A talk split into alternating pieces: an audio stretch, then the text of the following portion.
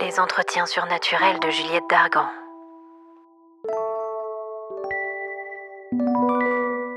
Chers amis, vous avez été nombreux à participer au jeu lancé sur mon podcast et j'ai le plaisir de vous annoncer le nom du gagnant, ou plutôt des gagnantes, puisque le sort a désigné Anne-Sophie Campos, ses filles et toute sa petite famille qui m'écoutent régulièrement et que je salue au passage.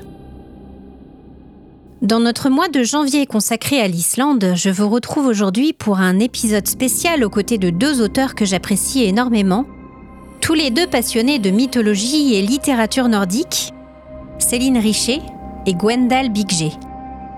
Je vous ai mis tous les liens dans la description de cet épisode pour pouvoir les découvrir à votre tour.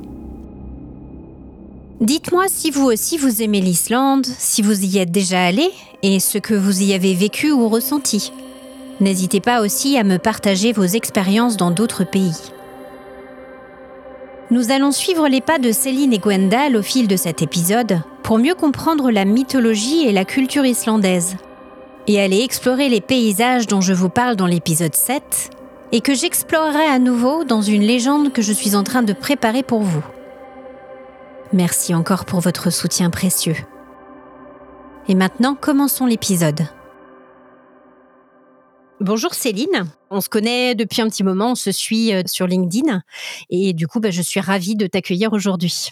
Bonjour et merci de m'avoir accueilli en tout cas. Eh ben avec plaisir.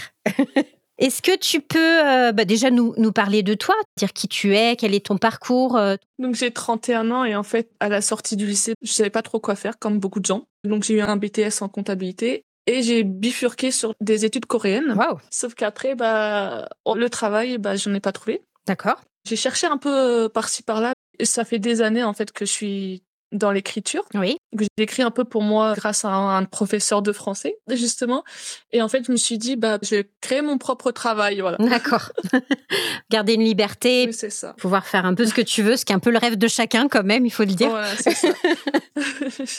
c'est pas facile, mais donc, bah, j'écris. Enfin, j'essaye en tout cas d'écrire mes histoires. Et là, je suis contente parce que je vais enfin pouvoir auto-éditer mon premier livre Hmm. dans quelques mois. Donc, déjà, ça, ça me fait vraiment plaisir. Ouais.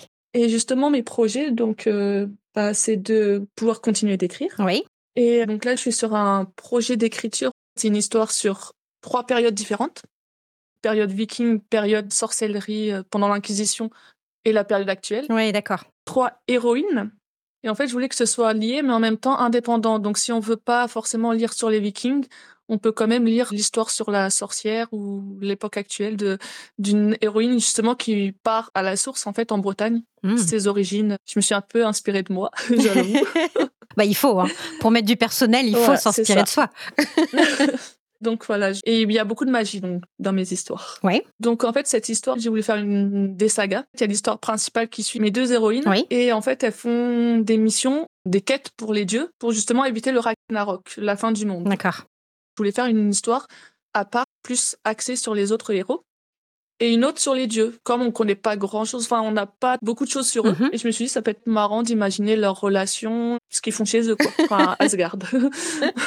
On a certaines représentations de dieux dans la mythologie, mais plutôt grecques. Enfin, Oui, on en a vu beaucoup hein, sur Mhm. l'Olympe. euh, On les connaît euh, parfaitement et sur le bout des Voilà, doigts. Mais c'est vrai qu'on connaît moins la, la mythologie nordique et, euh, et ces dieux-là. Et c'est assez passionnant, hein, cet univers-là. Moi, j'adore, en fait. Ouais.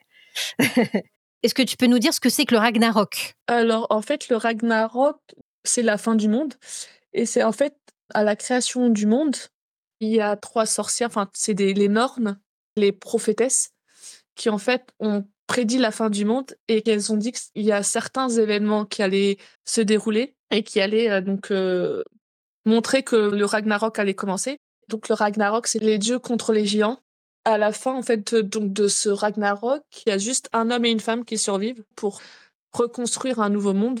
Et euh, ça commence justement par avec Fenrir, le loup qui est considéré comme dangereux et qu'on a enchaîné des pratiquement dès sa naissance, qui tue Odin. Il y a aussi le serpent qui entoure le monde qui se bat contre Thor. Enfin, il y a vraiment plein de combats. Il y a des catastrophes naturelles qui commencent à apparaître de plus en plus, etc. Et c'est vraiment on peut résumer ça par la fin du monde. Moi, je suis pour le coup vraiment pas une spécialiste de la mythologie nordique, mais alors j'ai vu euh, effectivement la, série Ragnarok qui est passée sur euh, sur Netflix. J'ai vu d'autres choses, hein, des, choses comme ça, bon, assez vulgarisées pour le coup. Est-ce que le, serpent qui entoure le monde, est-ce que c'est la figure de Loki en fait, ou c'est une autre chose? Non, en fait, les trois sont les enfants de Loki et d'une géante. La déesse Hel, la déesse du royaume des morts, avec ses frères, le loup géant Fenrir et le serpent qui entoure le monde.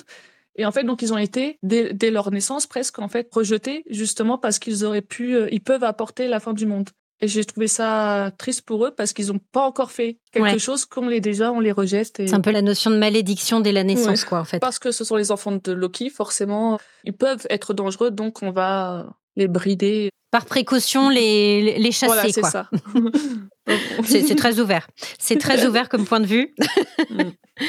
Donc, du coup, bah, on comprend que tu es une grande passionnée de mythologie nordique. Hein. oui, c'est ça. Ah du coup, comment tu es venue à cette passion En fait, c'est venu d'où? Est-ce que ça t'a suivi depuis que tu es petite ou c'est venu par quoi? Je suis quand même très ouverte à l'apprentissage. Vraiment, j'ai toujours adoré euh, apprendre des nouvelles choses. Dès que je vois quelque chose, enfin une série, des fois ça peut m'inspirer et vraiment, après je vais à fond dedans. Enfin, je recherche plein de choses sur la série, etc. Et donc là, en fait, c'est la série Viking. Ça m'a tout de suite donné envie de faire des recherches donc sur qui était Ragnar Lodbrok. Et de fil en aiguille, je suis partie sur les expéditions, etc. et sur la mythologie, sur la représentation des dieux. Et je, je peux pas expliquer en fait, mais je me sens proche des mythes nordiques de cette culture-là. Et en fait, vraiment, ça me parle. Ou dans une vie antérieure, peut-être que tu avais suivi des vikings. Peut-être, voilà. En rigolant, je me dis que comme j'ai des origines bretonnes et qu'il y a eu des vikings en Bretagne, bah oui. peut-être qu'en fait, avec les mélanges, Tu sais qu'il y a un outil d'ailleurs, hein, que j'ai quelqu'un dans ma famille qui l'avait testé de d'analyse ADN où ils te disent en fait un petit peu les, les provenances géographiques dans ton ADN et c'était assez flagrant parce que lui il avait des origines euh, espagnoles qu'il connaissait pas du tout en fait. Il est... Donc peut-être que si tu fais ça un jour, tu vas découvrir que tu as un, pan familial caché. Moi, je euh. vais essayer. Euh, quels seraient selon toi les, éléments les plus significatifs, même en rapport avec l'histoire du pays, pour définir la mythologie islandaise Donc en fait, il faut savoir que selon le livre de la colonisation, c'est un écrit qui décrit comment l'Islande a été découverte et colonisée. On sait qu'en fait, Floki, donc qui aussi apparaît dans Viking, il n'a pas vraiment colonisé l'Islande, mais il est plutôt venu pendant deux hivers. Il a installé des choses, etc. Mais il est quand même rentré en Norvège après et que c'est euh, une autre personne qui a vraiment bien colonisé l'Islande, un Scandinave. Ils ont amené leurs mythes avec eux, les mythes nordiques, les dieux, leur hiérarchie et leur façon de vivre. J'avais lu qu'il y avait un dieu en fait qui est descendu sur Terre et qui a engendré des enfants. C'est le dieu Rig, qui serait en fait le dieu Hemdal, le gardien du passage entre notre monde et le monde des dieux il serait descendu sur Terre et il aurait eu trois enfants, trois fils. Il a d'abord eu un fils qui serait le premier cerf, enfin le premier esclave. Après, il a eu un autre fils, c'était le premier homme libre. Et un autre, c'est le premier Jarl. Donc, euh, les Jarls, les chefs de clan. Et donc, en fait, c'est comme ça que la hiérarchie a été faite. Oui, donc ça remonte loin quand même. Ces notions de strate euh, sociale. Ouais, c'est ça. Euh, ok. Si on parle de, de littérature islandaise, parce que je sais que toi, tu t'es pas mal euh, intéressé aussi à ça. Qu'est-ce qui t'a marqué? Donc, il y a eu beaucoup de sagas islandaises qui ont été écrites, mais on ne sait pas forcément quels sont les auteurs. Et il y a un auteur en particulier qui est connu, en Islande en tout cas. C'est Snorri Sturluson. Il a écrit un certain nombre de sagas, justement, et en fait, les, les mouvements nationalistes ont pris la figure de Snorri euh, Sturluson pour montrer que c'était le premier héros, entre guillemets, pour l'Islande, en fait. Il vivait à quelle époque, en fait? Dans les années 1000. Moyen Âge, quoi. Voilà, Moyen Âge. D'accord. Et en fait, le seul problème, je pense, qu'on peut avoir, en fait, avec ces écrits, c'est que la plupart ont été écrits avec l'arrivée du christianisme en Islande. Avant les chrétiens, les, les Scandinaves n'écrivaient pas. Ils n'avaient pas cette culture de l'écrit, donc ouais. C'était une tradition assez orale. Mm, c'est ça. Comme c'est écrit par des chrétiens, il y a pu y avoir une volonté peut-être d'effacer un peu les mythes, ce qui touche aux dieux nordiques. J'avais lu que, par exemple, la déesse Hel, justement, en fait, peut-être qu'elle était pas si mauvaise que ça. Enfin, parce que ça ressemble au mot enfer en anglais. Oui, tu veux dire qu'ils auraient retravaillé un petit peu la, mythologie à leur sauce, quoi, pour euh, faire passer des messages. Voilà, donc peut-être que les chrétiens ont voulu en faire un symbole du mal. Oui. Dans les figures qu'on rencontre le plus dans les, écrits ou les légendes islandaises? Alors, je sais que j'ai vu justement dans les sagas islandaises, on parle beaucoup de revenants, de personnes qui sont mortes assez violemment et ils reviennent euh, se venger des vivants. Et en fait, il y a eu des écrits de tribunaux contre des, des morts vivants, justement. Il y a aussi les sirènes dans la mythologie qui sont un peu comme les sirènes dans la mythologie grecque. Sauf que physiquement, elles sont différentes, mais elles ont un peu le même, le même rôle de séductrices, etc. Il y a beaucoup d'histoires de nains dans, les, dans la mythologie. On a des noms, en fait, de nains particuliers dans la mythologie. Et les géants aussi. Oui. Il y a les nains et les géants, les deux. oui. Il y a les elfes aussi, les, le petit peuple caché. Après, il y a les sorcières aussi. Oui, tout à fait. Ouais. Et moi, je sais que la mythologie nordique, ça me fait aussi beaucoup penser à la mythologie grecque, par exemple. Et il y a, par exemple, des, des figures, Odin et Zeus, pour moi, ils se ressemblent beaucoup parce que c'est les, les rois des dieux, on va dire. Et c'est aussi le- représenté par la foudre. Il y a beaucoup de choses comme ça, je trouve, qui se ressemblent entre plein de cultures, en fait, de mythologie. Et pourtant, des, des peuples qui se sont pas forcément croisés. Et je trouve ça vraiment intéressant de voir comment expliquer le le monde avec des mythes et que ça se ressemble autant. Eh bien, écoute, ça sera ton mot de la fin. Oh, c'est ça. Bon, bah écoute, euh, super. Merci beaucoup à toi. Merci à toi de m'avoir demandé. Non, non, mais avec plaisir. C'était, c'était très intéressant. Écoute, euh, merci. Puis on, on, on donnera tes nouvelles aussi euh, à mes auditeurs régulièrement sur la, la sortie de tes manuscrits, tes livres, tes actualités. Avec plaisir. Bah, merci beaucoup en tout cas. À bientôt. Donc aujourd'hui, je suis ravie de recevoir Gwendal sur notre épisode spécial sur l'Islande. On a longuement échangé avec Céline sur la mythologie nordique, le folklore, euh, les mystères islandais. Et donc, euh, Gwendal, tu nous rejoins pour euh, bah voilà, compléter le propos, aller un petit peu plus loin. Déjà, est-ce que tu peux nous parler de toi? Qui, est Gwendal? Oui, bien, bah, déjà enchanté. Alors Gwendal, c'est pas grand-chose, on, on va dire. hein. Moi, je suis un simple, c'est une simple personne. Je suis pas spécialisé, mais j'ai eu la chance de voyager en Islande cette année, enfin l'année dernière pour être plus précis. Et j'en connais quand même un petit peu un rayon sur euh, la mythologie scandinave, sur un petit peu les contes islandais que j'ai pu euh, découvrir en allant là-bas, parce que c'est une culture qui m'intéresse tout particulièrement. Alors voilà, c'était par rapport à ça que je voulais pouvoir euh, faire part de mon expérience. on, a un petit peu échangé aussi autour de, de ton profil, ton parcours. Donc j'ai cru comprendre que tu aimais travailler euh, le métal, euh, le bois aussi. J'ai travaillé pas mal de choses, oui, effectivement, ça fait partie de mon parcours de vie. J'ai fait pas mal de, de travaux différents, euh, aussi bien, euh, j'ai travaillé un petit peu la forge, j'ai travaillé un petit peu la charpente, un petit peu l'ébénisterie. Voilà, je voulais avoir un parcours assez atypique pour rester ouvert. Alors, ça n'a pas été facile, mais effectivement, je suis quelqu'un d'ouvert, en, en tout cas, je l'espère. Ok. Tu fais de ton mieux en tout cas, Voilà. comme, comme chacun d'entre nous. Donc tu as travaillé aussi euh, du coup dans ce cadre-là sur de la réflexion de patrimoine, de lieux d'histoire. euh, Oui, c'est ça, tout à fait. C'est ça, j'ai travaillé alors notamment beaucoup sur des églises, sur des châteaux, et j'ai eu la chance de travailler un petit peu au, au Danemark quand je suis parti Mm. avec les compagnons du devoir. On, a- on a travaillé là-bas, euh, donc avec les locaux, c'était vraiment une bonne expérience pour découvrir un petit peu bah, la façon de penser des gens, leur façon de travailler. Puis voilà, j'ai eu la chance de poser des charpentes dans des grandes forêts de sapins enneigées par moins 20 degrés. Waouh. C'était assez génial comme sensation voilà, pour se connecter avec, avec une, une culture qu'on connaît moins, et puis surtout des paysages qui sont Ouais. assez euh, époustouflants et assez proches de, de la culture islandaise dont on est censé parler un petit peu aujourd'hui. Ouais. T'es resté combien de temps là-bas? Pas très longtemps, on est resté un mois. Après, ça a été assez assez dense. On a fait beaucoup de choses, on a beaucoup voyagé dans le pays et on, on y a beaucoup travaillé, parce que c'était quand même ça l'objet au départ.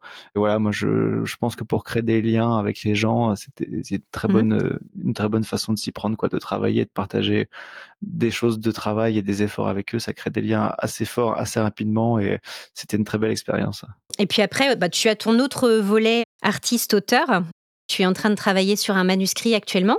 Oui, tout à fait. Alors ça, c'est un, rêve d'enfant qui se concrétise petit à petit. C'est beaucoup de travail et comme comme je travaille déjà beaucoup à côté, que j'ai aussi comme plein de gens des enfants et des contraintes, c'est pas facile, mais c'est vraiment une passion, euh, une passion d'écrire. Alors moi, j'essaie d'écrire dans le dans le monde de l'imaginaire parce que c'est ça qui m'intéresse un petit peu en général, c'est de rêver en fait tout simplement. Donc là, je finalise mon deuxième manuscrit, voilà que j'espère un peu plus abouti que le premier. Je suis en en pleine séquence de correction et voilà, celui-là, je compte bien euh, l'amener jusqu'au bout et le, le faire éditer. C'est beaucoup de travail, mais c'est un travail euh, vraiment euh, très intéressant. Donc voilà, j'essaie de développer au maximum mes, mes, mes talents, mes compétences d'auteur et puis tout ce qu'il faut avec pour réussir à aboutir ce projet. Est-ce que tu vas être comme Weber? Je crois que c'est lui qui faisait euh, je ne sais plus combien de, de réécritures de son livre, 700 euh, ou peut-être même plus. Je ne voudrais pas m'avancer, mais je crois que c'est juste énorme. J'ai entendu une interview de Weber qui parlait de ça. Ça m'a un petit peu déprimé. je pense qu'il a, il a, beaucoup plus de temps que moi pour faire ce genre de choses parce qu'il a réussi. Après, c'est vrai que le résultat est phénoménal, mais je, mm. je pense que je ne pourrais pas en arriver là, malheureusement. non, c'est un travail qui est, euh, qui est hyper intéressant aussi, hein, de pousser son manuscrit dans ses retranchements, d'interroger les scènes, les personnages, de les pousser. Euh, c'est ouais, on se met à nu ah bah aussi euh, pas mal dans cette, euh, cette période-là. Complètement, c'est très, très psychanalytique, on va dire, mais c'est vraiment passionnant. Puis quand on a l'impression d'avoir fait un travail qui est bien, bah, on se rend compte un mois, deux mois après qu'en fait, bah, on n'est pas du tout satisfait. on a appris plein de choses, mais on rencontre aussi plein de gens, parce que sur des forums d'auteurs, on partage beaucoup de choses. C'est vraiment passionnant. Et puis en dehors de l'écriture en soi, ça fait pousser des recherches sur tout un tas de sujets différents. parce que forcément, quand on a essayé de décrire un paysage, bah, on va se renseigner sur qu'est-ce qui peut pousser à cette époque de l'année, dans tel eh climat, etc. Et, voilà, ça nous apporte beaucoup de choses qui n'ont absolument rien à voir avec l'objet de départ, mais qui sont tout à fait euh, passionnants et intéressants à côté de ça. Voilà, ça fait peut-être de nous des gens bizarres, mais euh, en tout cas. C'est vrai qu'on le dit pas assez. Hein. Les, auteurs cherchent, les auteurs sont des grands chercheurs. oui, tout à fait. J'aimerais bien avoir un cabinet euh, de chercheurs historiques comme peut avoir Ken Follett ou ce genre de grands auteurs. Mais c'est pas le cas. Je fais toutes mes petites recherches avec mes petites mains, mais c'est déjà bien. Ok. Alors, on va revenir à notre sujet, du coup. Euh, déjà, est-ce que tu peux nous parler Alors, on a, on a parlé avec Céline précédemment, effectivement, de, mythologie, de, de légendes, etc. Mais est-ce que tu peux nous, nous partager tes, tes légendes, sagas ou ouvrages préférés par rapport à l'Islande? Alors moi, par rapport à l'Islande, bah, on va pas forcément parler des mythes. J'imagine des mythes qui sont plutôt de la culture euh, scandinave en général. Mmh. C'est plutôt les, les contes populaires un petit peu plus spécifiques à l'Islande. Oui, plutôt contes populaires, ouais. Mmh. Voilà, il y a tout un, sujet qu'on appelle le, le, folk, qui est le folklore islandais en général. Alors des contes populaires. Moi, j'avais, euh, quand je suis parti en Islande avec moi, j'avais mon petit recueil de contes populaires qui a été traduit par euh, Régis Boyer. Euh, Régis Boyer, je ne sais pas si les, gens connaissent, mais dès que vous cherchez un ouvrage qui parle de la Scandinavie ou d'un pays du Nord, bah, en général, il, est forcément quelque part dedans. c'est lui qui a en tout cas à peu près tout traduit. Et voilà, j'ai un et plusieurs recueils de, contes populaires qui sont intéressants. Alors, ça va des petits contes qui font une demi-page à des contes un petit peu plus aboutis. Et là-dedans, on découvre, on découvre beaucoup mmh. de choses. Alors, il y a tout à fait des ressemblances avec nos contes euh, français ou alors les contes de Grimm, ce genre de choses. Mais à travers tous ces petits contes, en fait, on en apprend beaucoup sur euh, la culture islandaise, sur leur façon de voir euh, bah, la nature notamment, parce que c'est vrai que bah, on en reparlera sans doute, mais la plupart de ces contes ramènent quand même au, respect dû à la nature et à la place de la nature dans la, dans la culture et dans la société. C'est vrai que c'est intéressant le parallèle que tu fais avec John Arnason.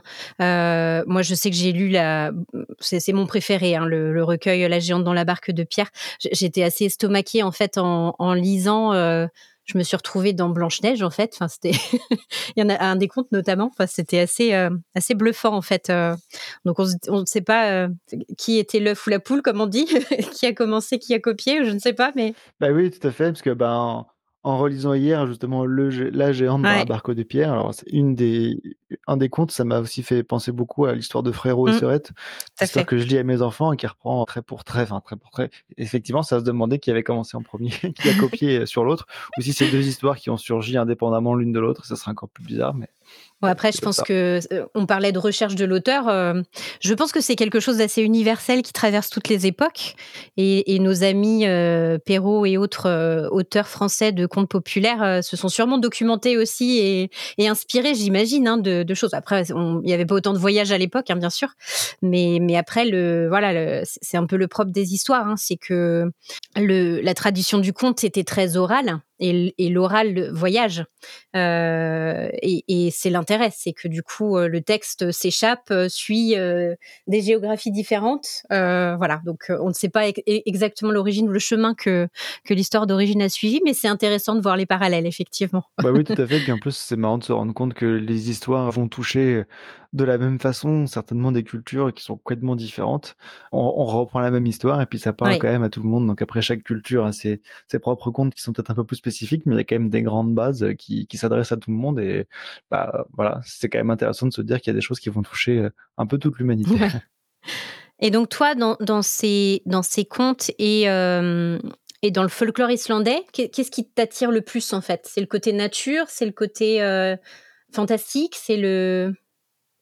Bah, c'est un peu tout ça, parce que euh, pour moi, c'est effectivement une sorte de fantastique, mais qui se ramène toujours, toujours à la nature. Et c'est vrai que moi, j'ai un rapport à la nature qui est assez, euh, qui est assez important, que je trouve très bien. Dans ces contes, c'est une façon, une, sorte de, métaphore du rapport à la nature, notamment en Islande, où la nature est quand même extrêmement prépondérante. Puis quand on y est, bah voilà, il faut. Alors je sais pas si c'est chercher à expliquer ou chercher à se rassurer ou chercher à communiquer avec la nature, mais il faut faire quelque chose. il y a quelque chose qui se passe.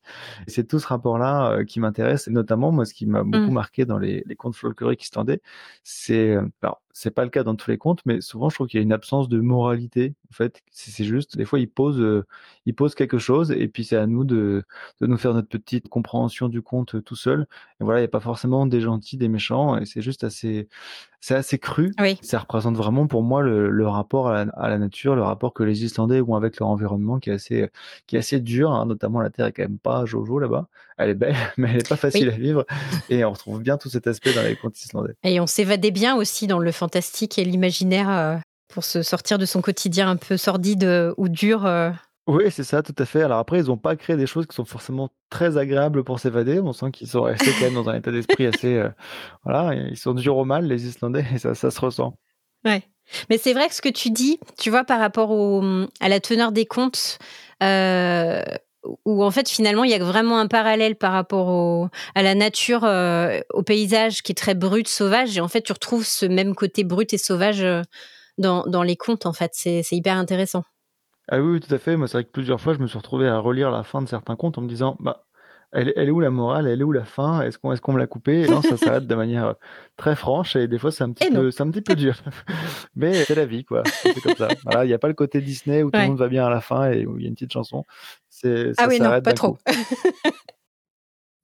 Et puis alors moi, ce que j'ai vraiment aimé, pour, pour le coup, c'est un peu mon, mon, travers, euh, si on peut dire, euh, parce que moi, je suis, je suis très fantôme, très revenant. C'est vrai que c'est une figure qui est quand même assez prépondérante hein, dans les dans, l'imaginaire islandais. Euh, euh, je, parlais de ça. Euh, j'ai trouvé une carte en fait qui recense un petit peu autour des, folklores et qui a recensé hein, un peu au fil de l'histoire pas mal de, cas, de, citations. De voilà, on a vu le fantôme d'un prêtre à tel endroit, on a vu un elfe à tel autre endroit, et en fait, c'est hyper intéressant. Du coup, cette carte répertorie tout ça.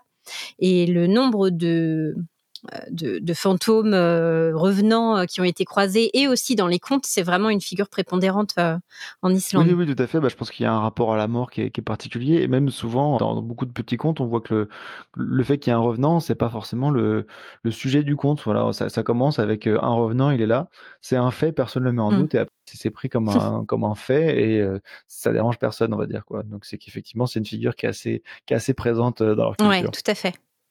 Alors, on va reparler aussi de, parce que l'idée, c'est aussi de que tu nous partages un petit peu tes, sensations, tes ressentis de ton voyage euh, euh, sur, sur place. Que moi, je suis trop jalouse, j'ai pas pu partir en Islande, je veux y aller absolument. Euh, donc, tu es parti en voyage en Islande en 2023. Est-ce que tu peux nous, nous, faire rêver et nous partager ton, ton itinéraire et, et puis de nous, nous partager aussi tes, tes, endroits préférés en Islande? Ben Oui, oui, tout à fait. Alors, bah, l'itinéraire, ça a été relativement rapide. Je suis parti euh, une grosse semaine, on va dire une semaine et demie avec, euh, avec femme et enfant. Voilà, à mmh. l'origine, c'était mon, mon, voyage de noces et on est parti avec deux enfants, donc euh, du temps avait coulé sous les ponts.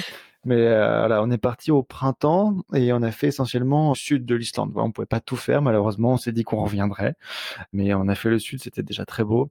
Alors on a fait vraiment tout le sud. On a fait une grande boucle. On a pas mal bougé. On a commencé par faire ce qu'on appelle euh, là-bas le, le, cercle d'or, qui est à la fois une des parties les, plus touristiques forcément, mais euh, qui, qui, regroupe de nombreux éléments qui sont assez importants. Dans ce cercle d'or, on trouve Finkvelir, qui est l'ancien haut lieu de rassemblement des, des Fink vikings, donc les assemblées du peuple et qui se, se, trouve à cheval entre deux plaques tectoniques. Donc en plein milieu de l'assemblée, on voit euh, les plaques qui s'écartent et on peut se tenir un pied de chaque côté.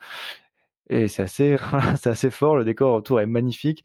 C'est vraiment chargé, euh, chargé d'histoire. Et en plus, la géologie est. Les pieds dans la nature. Ah, complètement. Après, euh, on a fait bah, tous les autres coins du Cercle d'Or. Donc, il y a des, des, cascades qui sont magnifiques. Dans la cascade de, de Gulfos qu'on voit sur toutes les cartes postales en Islande, quelque chose d'assez fascinant. Et, et des grands geysers, donc à, à Gézir. Voilà, Gézir, c'est de là d'où vient le mot geyser. Donc, euh, c'est eux qui ont commencé. Hein, L'eau qui sort comme ça en faisant des glougloutements. Euh.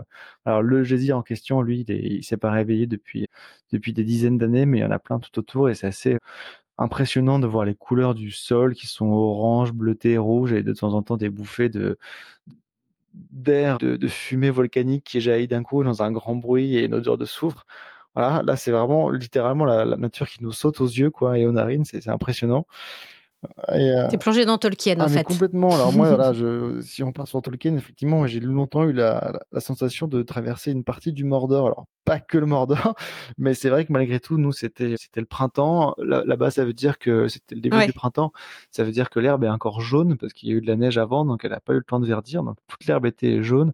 Il y avait beaucoup beaucoup de brume et de brouillard, et on traversait énormément de paysages complètement désertiques en fait, sachant que les animaux de fait sont encore cachés à cette époque de mmh. l'année parce que bah il y a rien à manger, donc ils restent dans leur dans leur antre et on marche sur des, des endroits qui sont en fait des coulées de lave solidifiées, qui sont recouvertes de mousse, et il y a une brume euh, un petit peu oppressante partout, on n'entend pas un bruit, et bah, je trouve ça magnifique. Alors ça peut faire un petit peu peur de se balader comme ça, il y a une sensation d'oppression, mais en même temps, c'est une oppression euh, positive, on se retrouve dans un décor qui est, qui est complètement magique, quoi. Et, là, on pourrait voir facilement surgir des, surgir mmh. des trolls au loin, des silhouettes se mouvoir et se plonger complètement là-dedans. Voilà, on a poussé jusqu'à l'est où euh, quand la brume se lève, on voit des icebergs qui se jettent dans la mer avec, avec des phoques, des pingouins qui s'envolent, etc. Et c'est bah, c'est assez fort quand même de voir surgir une espèce de, de, de, de bateau de glace comme ça qui, qui traverse les flots euh, au milieu de la brume. Ah, ça fait quelque chose, quoi. Donc voilà, on a fait les grandes, le grand parc naturel central qui s'appelle le Landmannalongar. Alors, on va excuser la prononciation parce que voilà, tous, les Islandais se moquent de la prononciation des étrangers, notamment des Français. Donc on va faire comme si c'était rien passé. Non, mais on a le droit de mal prononcer sur cet épisode, hein, de toute façon. Ah, c'est ça. ça. ça. va être compliqué. Mais on a fait aussi bah, voilà, tout le sud, donc on est passé euh, justement par la péninsule au sud de Reykjavik, où là c'est beaucoup découlé de lave, et on en parle beaucoup en ce moment parce que c'est c'est là où les, les volcans se sont réveillés et qui engloutissent euh, une des petites villes qu'on avait, qu'on avait croisées.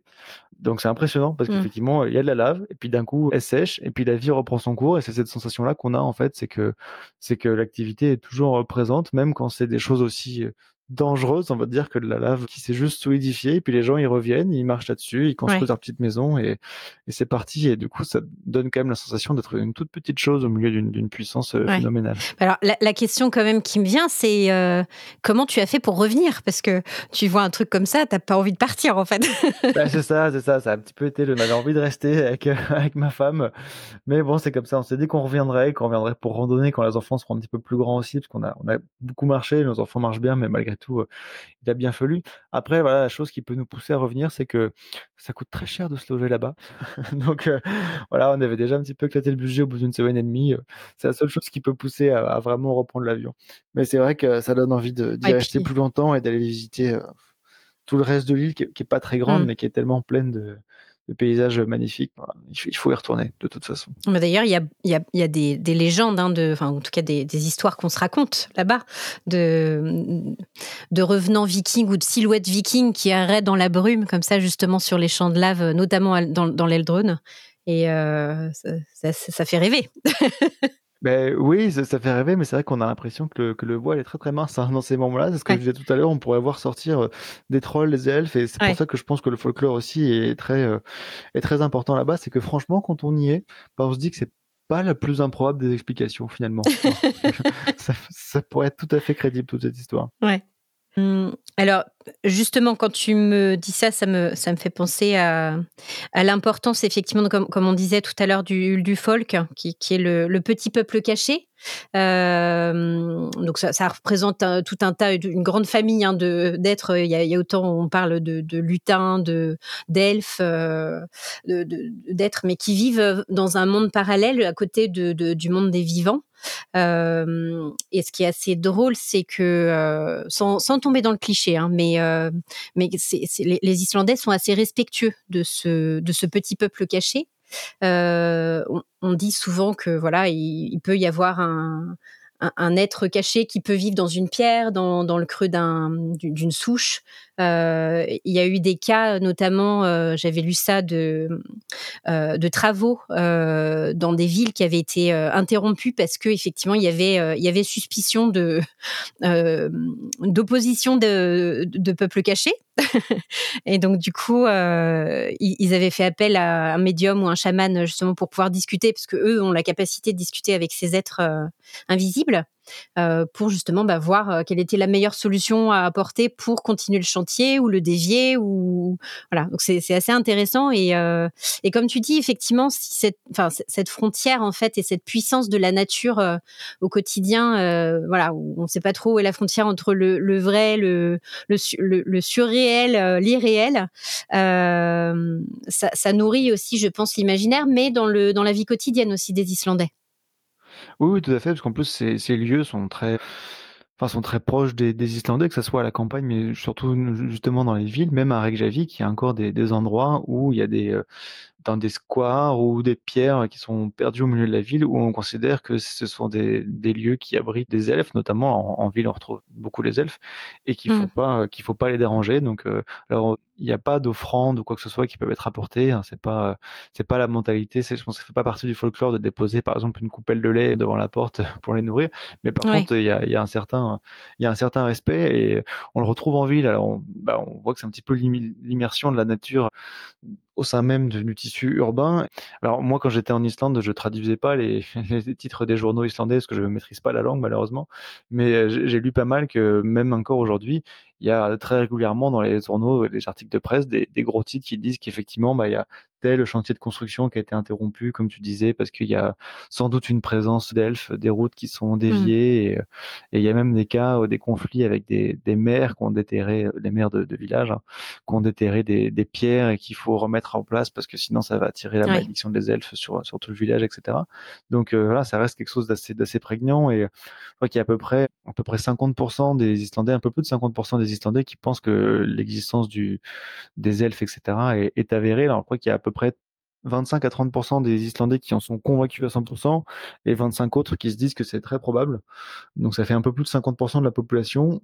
Voilà, Et en sachant que dans les sondages, il y a 30% de gens qui ne veulent pas s'exprimer. Donc ça fait quand même, hein. ça fait quand même une proportion qui est assez, qui est assez énorme, mais on comprend, on comprend tout à fait en fait hein, quand on est sur place que qu'on peut chercher à respecter on a envie de dire dans le doute, on va pas faire n'importe quoi. Et en plus, effectivement, il, s'avère qu'il y a quand même, il y a quand même des cas où, avec intervention de voyants, etc., ils ont réussi à aller au bout de ce qu'ils voulaient faire en déplaçant telle partie du chantier ou en laissant euh, telle ou telle mmh. pierre euh, où il fallait. Donc, euh, voilà, c'est comme tout, on n'a jamais le fin mot de l'histoire, mais ça laisse planer quand même un doute que les Islandais gardent bien dans un coin de leur tête. Ouais, alors moi, c'est marrant parce que du coup, tu en préparant l'épisode, euh, j'ai eu beaucoup, beaucoup de témoignages de, alors de, personnes qui n'osaient pas forcément venir participer ou, parler, parce que c'est pas forcément évident. Mais euh, voilà, je, me fais le relais de leurs paroles. J'ai une personne notamment qui s'appelle Odé Wild, hein, qui m'a autorisé à la citer, euh, qui me racontait que elle, se baladait donc en Islande un peu pareil que toi, un grand trek, les pieds dans le dans la nature encore une fois. et en fait, elle était dans un lieu où effectivement, euh, à l'intersection d'une route, euh, les, langues locales euh, leur avaient indiqué à elle et sa compagne que le lieu était protégé par des fées et des lutins. Et elle a pris une photo en fait dans le soir, un peu comme ce que tu racontais, hein, tu vois, sur le côté brume, le soir qui tombe. et en fait, elle a, elle a eu un résultat. alors, euh, qui n'a pas duré très longtemps. C'est-à-dire qu'elle a vu la photo s'afficher avec une sorte de tache euh, un peu étrange et pouf, la tablette est morte. Donc, ah. euh, bon, ah, dommage. On ne sait pas. ah, mais ça fait, ça fait partie des, des, petites histoires, effectivement, qui peuvent laisser planer le doute, ou en tout cas, voilà, qui envie d'y croire, parce que faut espérer qu'elle réussisse à récupérer ses photos un jour quand même, mais je pense qu'il y avait peut-être euh, un, être caché qui n'a pas apprécié d'être pris en photo sans qu'on lui demande sa permission. Bah oui, mais tout à fait. mais c'est vrai qu'après, on peut, on peut vite euh, avoir, avoir des mm. sensations quand même assez particulières dans ces lieux-là, et, voilà, on remet pas du tout en question euh, le fait que ça puisse exister en fait. Je pense qu'assez rapidement, on se dit, bah, pourquoi pas finalement. Oui, oui. Et toi d'ailleurs, tu, tu, as, tu as vécu des choses particulière en fait ou pas plus que ça? Alors moi, c'est surtout des ressentis qui sont assez qui sont assez personnels en fait. Je je suis pas j'ai pas vu de forme ou quoi que ce soit, mais c'est vrai qu'on a une connexion avec Mmh. voilà avec tout ce qui est on va dire de l'autre côté du voile quand on est quand on est sur place. Alors moi, ça s'est pas traduit forcément par la par la vision de, de gens, mais plus par des sensations euh, intérieures où c'est ça en fait qui vient casser euh, comme des chaînes qu'on aurait autour du cœur en fait et qui qui viennent nous nous libérer, nous nous remettre dans un état un petit peu sauvage. On dit souvent qu'il y a que les enfants qui Mmh. peuvent, heu, voir les les êtres du peuple caché. Les enfants et les fous, quand on est là-bas, bah, on se retrouve assez vite, heu, malheureusement quand on n'est plus des enfants à à devenir, heu, le fou. Mais, heu, c'est assez assez prenant quand on est dans ces dans ces paysages avec cette sensation, d'oppression mais positive. On a l'impression de basculer et et voilà, à l'intérieur, il y a tout un un chemin qui se fait dans dans dans nos têtes, en fait, où ça ça nous fait remettre un petit peu en question tout ce que tout ce qu'on est, en fait et tout ce qu'on tout ce qu'on sait, tout ce qu'on pense savoir sur la vie. C'est vrai que ça remet en perspective Ouais. plein de choses, en fait. On se pose la question de ce qui nous compose vraiment et je pense que c'est ça justement, heu, les elfes et le et le peuple Mmh. café le peuple caché, c'est une sorte de manifestation d'une humanité, heu, sans entrave. En fait, c'est des êtres qui sont libres, loin de toutes les contraintes Et pur. et quand voilà, qui sont purs et quand on y est, bah, on on peut avoir cette sensation de de passer un petit peu de leur côté, en fait. Voilà et ça nous rappelle qu'il y a beaucoup de choses qui nous dépassent, mais qu'il y a aussi beaucoup de choses qui sont très, très grandes en nous et qu'on peut pas mettre complètement de côté et moi, c'est plus Mmh. cette sensation de basculement, en fait, qui m'a qui m'a marqué à certains moments là-bas, qui est quand même assez fort et que j'ai pas retrouvé dans de nombreux autres endroits. Ouais, ouais. Donc un dépaysement autant par les paysages que, émo émotionnel et spirituel, en fait. Ah oui, tout à fait. Alors moi, le spirituel est très lié à à mes ressentis en général sur la sur la nature et c'est vrai que là, c'est assez quand en en peu de temps, on arrive à se connecter, voilà, de manière, heu, très intense, quoi. Je pense qu'il faudrait, heu, des mois et des mois de de de recentrage perdu dans une forêt pour en arriver, Ouais. aux sensations qu'on peut avoir en peu de temps devant des des paysages, une nature qui est si qui est si profonde là-bas. Oui et puis après c'est compliqué aussi parce que nous, c'est vrai qu'on est dans une société, heu, très cartésienne, on croit pas à tout ça, on n'a pas le droit de l'exprimer, c'est mal vu et cetera. Donc heu, c'est vrai que ça nous plonge aussi dans ce heu, c'est compliqué, hein, en France en tout cas de d'exprimer ce genre de choses et c'est vrai que quand tu es plongé dans une culture totale où autant les paysages que, les légendes sont au cœur de la vie, forcément tu voilà, ça te libère des blocages éventuellement ou des façons de voir les choses ou de ressentir, heu, qu'on qu'on peut pas s'autoriser en France Ah bah peut-être. oui, tout à fait. Je pense qu'on a une une grosse barrière culturelle, voilà, il y a certains endroits en France, heu, Mmh. moi j'ai notamment beaucoup été à Brocéliande aussi, où on peut croiser des gens qui ont plus du tout ces barrières-là. Mais, mais il y a quelque chose, heu, quelque chose comme ça d'autant plus que malgré tout, il y a quand même aussi un volet touristique, voilà, qui est pas qui est pas caché, mais ils mettent beaucoup en avant, ce folklore par des des Mmh. marionnettes qui sont dans la rue, dans les magasins et cetera.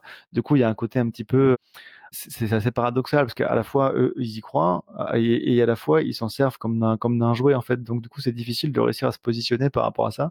Mais ça n'empêche que se retrouver entouré de Ouais. gens qu'on qui qui croient beaucoup plus, bah, forcément, ça se fait se Ouais, remettre un petit peu plus en question sur, sur nos croyances OK, personnelles. bah, écoute, heu, c'est un un beau témoignage et ça donne envie, hein, vraiment. Quand est-ce que je pars? Moi, je me prépare mon petit, n'hé n'hésite pas n'hésite pas. Alors je sais qu'en général, c'est pas la volonté eh qui manque, ouais. il y a toute une toute une logistique, mais franchement franchement, ça vaut le coup et je pense que chaque saison, en plus, offre des expériences qui sont complètement différentes et grandioses à chaque fois. Voilà, moi, je l'ai vé je l'ai vécu sous la brume, j'ai aussi envie de le vivre, sous la neige ou sous le sous le soleil. Mais, heu, voilà, moi, le côté un petit peu, heu, Mordor, heu, ça ça m'allait très bien Ouais. et je suis très content de l'avoir vu. Alors déjà, parce qu'il y a un peu moins de touristes et en plus parce que, bah, voilà, ça ça nous ça nous connecte encore d'autant plus à la nature, je pense, heu, Mmh. d'être plongé dans une brume un peu palpable comme ça. Mmh. Ouais, ça sera ça sera un objectif, en fait. Quand j'aurai fini mes 25 épisodes autour du monde, je ferai un tour du monde des endroits que dont j'ai parlé dans mes épisodes. Je ferai un 2e podcast Bah, voilà, puis comme pour ça, tu pourras tu pourras lancer une série comme ça. Ouais et du coup, alors, bah, vraiment, c'est un bonheur, hein, merci pour ce partage, heu, en direct et en vrai de Bah, merci beaucoup à toi de et du coup, tu as prévu de de repartir, heu, dans les sphères nordiques, heu, bientôt? Pas en Islande, mais peut-être dans un autre pays? Tout à fait. Alors c'était pas du tout prévu, mais en fait, si, si, je pense que là alors nous, on est très du nord avec ma famille, donc là, cet été, on a loué un minivan et on part en Suède. Donc on va on va Waouh! découvrir la Suède sous le soleil, j'imagine et justement en minivan, moi, c'est voilà, ça permet de voyager Ouais. beaucoup et d'être justement j'aime bien dehors, donc ça s'y prête, très, très bien et Mmh. normalement, si tout va bien, on essaye de projeter, alors peut-être pas cette année, parce qu'à un moment donné, il y a la contrainte financière, mais peut-être l'année prochaine, on irait en en Laponie aussi vraiment essayer de découvrir le le nord parce que, voilà, l'Islande, c'était magnifique, mais on est arrivé juste après la saison des aurores boréales Et ça, c'est quand même Ah vraiment ballot. Donc, Ouais, on aimerait bien ouais. quand même pouvoir en profiter une fois dans notre vie. C'est clair. Alors, si tu veux devenir euh, ambassadeur rencontre surnaturelle et me choper des légendes là-bas et venir nous en parler, c'est avec euh, grand plaisir, si tu veux. Eh ben, J'y serai d'autant plus attentif, euh, c'est promis. Bon, bah, parfait. Bah, écoute, Gwendal, merci vraiment pour, euh, pour ton témoignage. C'était, c'était un plaisir et tu, voilà, on a, on a rêvé et voyagé avec toi. Eh ben, merci beaucoup, puis bah, merci pour l'invitation, c'était un plaisir également. Merci, à bientôt. À bientôt.